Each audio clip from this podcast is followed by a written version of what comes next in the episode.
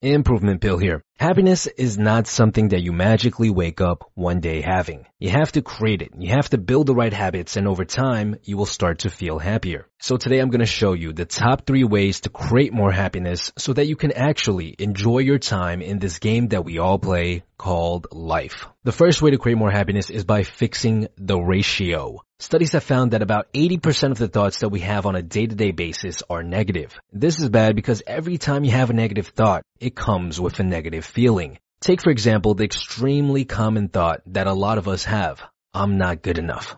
When you have this thought, what do you feel? Well, depending on who you are, it can make you feel angry, ashamed, guilty, depressed, or even just sad. The point is when you have a negative thought like this, it makes you feel bad. You're creating unhappiness in your life. On the other hand, when you have a positive thought like, uh, people love me, what does that do? Well, it makes you feel good, right? These type of thoughts do the opposite. They create happiness. Which is why if you want to be happy, you need to fix the ratio of the amount of bad thoughts you have every day to the amount of good thoughts you have every day. And there are two ways you can go about doing this. The first is by building a habit of expressing gratitude. I have a journal that I write in every night. Write about a couple of things like what I learned that day, any key events that occurred, what I want to accomplish the following day, but I always end my journal entries by writing down at least one thing that I'm grateful for in my life. For example, I've written things like, I feel grateful for having a job that I truly enjoy, or something like, I feel grateful towards my mom for teaching me how to work hard from a very young age. And by simply taking a minute or two to think about and write down one thing you feel fortunate to have, you're forcing your brain to have a good thought. You're training your brain to look for the good in life. And over time, you'll actually catch yourself having more and more positive thoughts randomly throughout the day.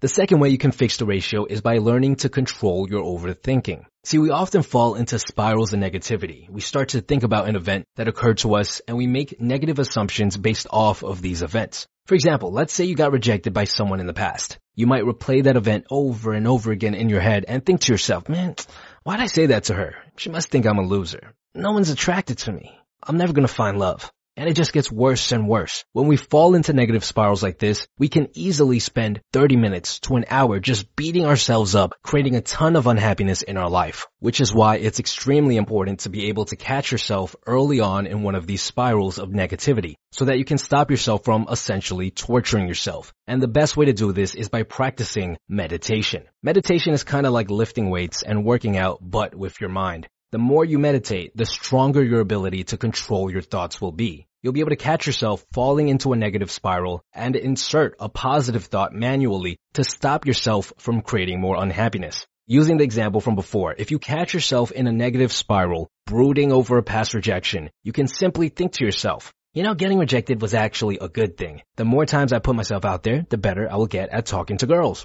which makes the entire situation seem like a good one and that stops the negative spiral. When you combine journaling with meditation, you will start to see a slight change in your ratio in just a couple of weeks. And there doesn't need to be a huge difference for you to notice a shift in your day-to-day levels of happiness. A day where you spend only 70% of the time thinking negative thoughts will feel vastly different from a day where you spent 80% of the time thinking negative thoughts. The next way we can create more happiness in our lives is by building and maintaining social bonds. The Amazon explorer Yossi Ghinsberg spent weeks in the Amazon jungle all by himself. After the expedition, reporters asked him what he thought the hardest part of his adventure was, what caused him the most suffering. And he replied by saying that it was not the millions of mosquitoes that feed off of you day and night, or the unforgiving weather, or even the bump-ins with dangerous animals and natives. It was the loneliness that he felt. After just a couple of weeks, he had to create imaginary friends in order to keep himself company just so that he wouldn't go insane.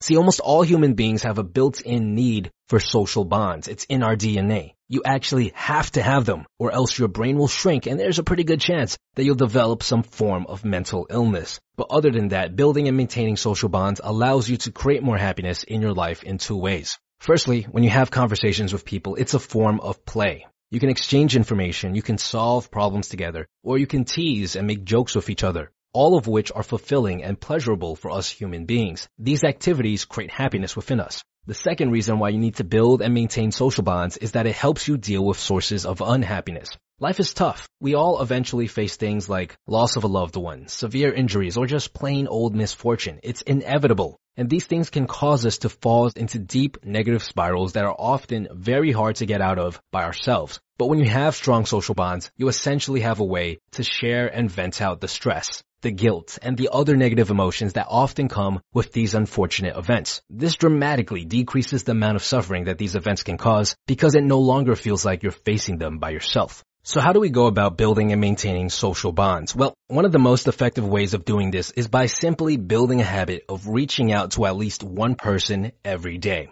It can be an old friend that you haven't talked to in a while. It can be a stranger who happened to sit next to you on your commute to work. It can even be some nice old lady on a park bench who's feeding the pigeons. It doesn't matter because by simply putting yourself out there and sparking a conversation, you will create a bond with another human being, which will make you happier. This will also, over time, improve your social skills, allowing you to build even stronger bonds with other people. Now, before we move on to the third and final way of creating more happiness, which by the way is my favorite method, I want to tell you about a project that I've been working on for the past six months. As you've probably noticed, your ability to create more happiness ultimately depends on your ability to build new habits. Building a habit of journaling or a habit of meditation or even a habit of reaching out to someone every day. The truth of the matter is the only way you will actually see any change, any progress in your life is if you manage to build and stick to a habit. You can read all the books, watch all the videos, and take all the courses you want, but if you don't actually build a habit and stick to it, your life isn't gonna change at all which is why I've decided to create the Habit Builder Challenge. This is a specially designed program with one goal in mind, to make it as easy as possible for you to actually build and stick to a habit. This is, in my opinion, your best bet at actually seeing the progress that you want in life. For those of you that are interested, all you have to do is sign up for my email list using the link in the description box below in order to receive news and updates about this upcoming program.